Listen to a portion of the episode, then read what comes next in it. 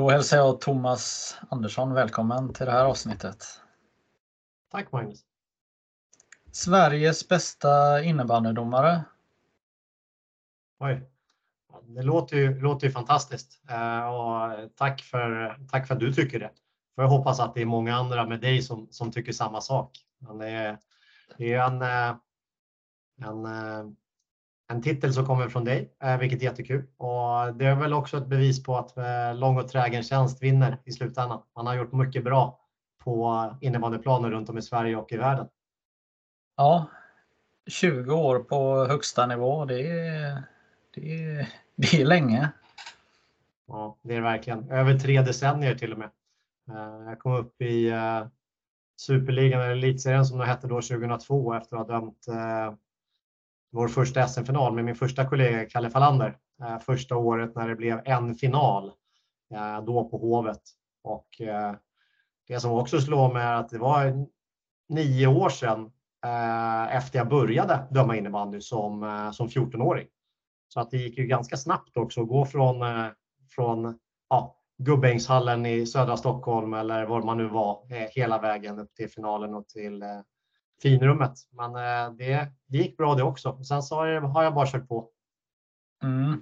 Jag har ju varit med länge i gamet och nu funderar jag faktiskt att du bör ju nästan, eller du och Kalle bör ju varit de första som har gått från knatteåldern och hela vägen upp. Jag menar om ni är 14 år när ni eh, börjar döma så har ni precis kommit in i puberteten och mer eller mindre och, och gått hela vägen. Det, för innan så var man ju ofta de som började döma var ju vuxna eh, mer eller mindre när de började döma.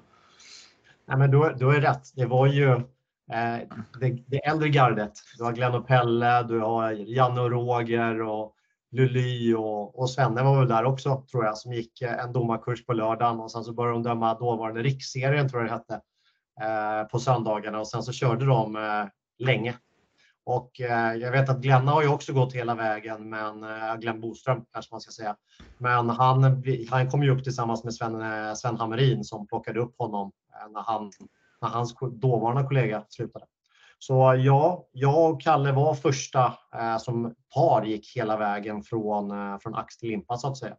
Och vi påverkar också ledarskapet ganska mycket med eh, vårt rörelsemönster och våran, eh, våran kommunikationsstrategi som vi anammade och dömde på ett annat sätt. Så då, var, då blev det ett litet eh, skifte i ledarskapet på, även på högsta nivå. Ja, jag tänker ju eh, att eh, på den tiden då på 90-talet när du eller när ni började döma så det fanns ju ungdomsverksamheten men den var inte lika stor som, som, den var, som den är nu. Så att jag misstänker väl att relativt fort så kastades ni väl in i seniormatcher och fick döma sådana som var kanske nästan dubbelt så gamla som er. Oh ja, det var från start. Så eh, från 15 års ålder så fick man döma de där, ja men kanske en tidig söndagsmatch i någon förort med, eh, som man då tyckte, gubbar som absolut var mycket yngre än vad jag är idag. Som eh, kanske hade träffat några vänner på, på lördagen och så skulle de spela match på söndagen och så kom det en, kille som gick i, i nian där och sträckte armen för att de inte tyckte att de betedde sig. Så det, det, var, en, det var en kollisionskrasch eh, och vissa matcher gick jättebra. Eh, vissa matcher var utmanande på ett helt annat sätt. Jag vet att min mamma kunde referera och säga, hon kunde se direkt på mig när jag kom hem om det hade gått bra eller om det hade gått mindre bra.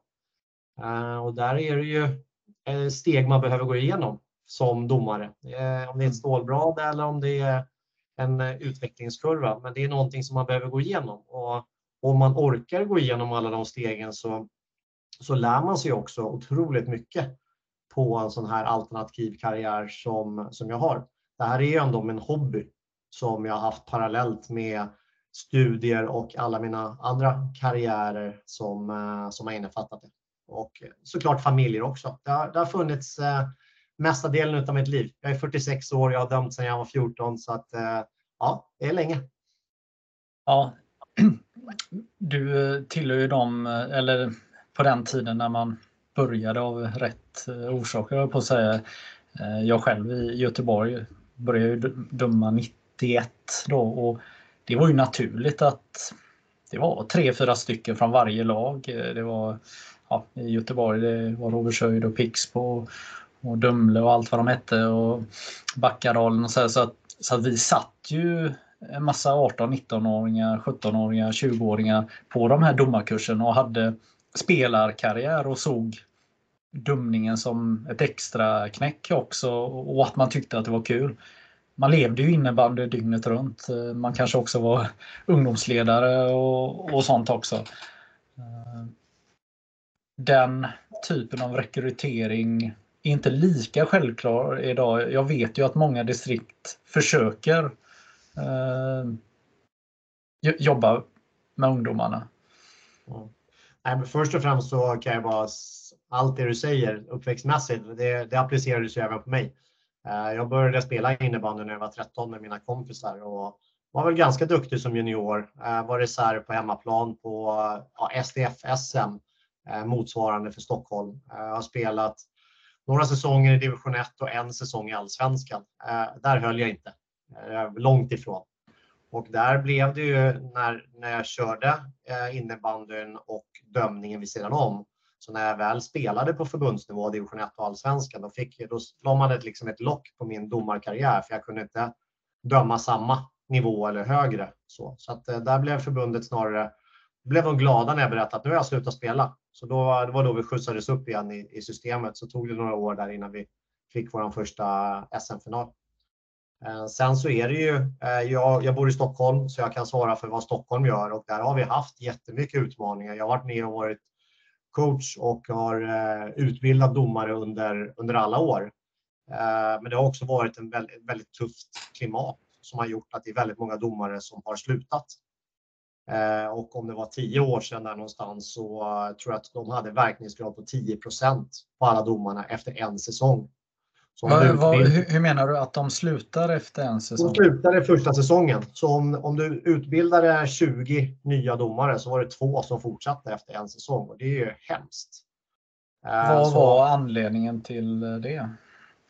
Det? Det finns säkerligen många som har bättre koll på det, men jag tror att mycket handlar om klimatet. Eh, att man inte liksom hade en eh,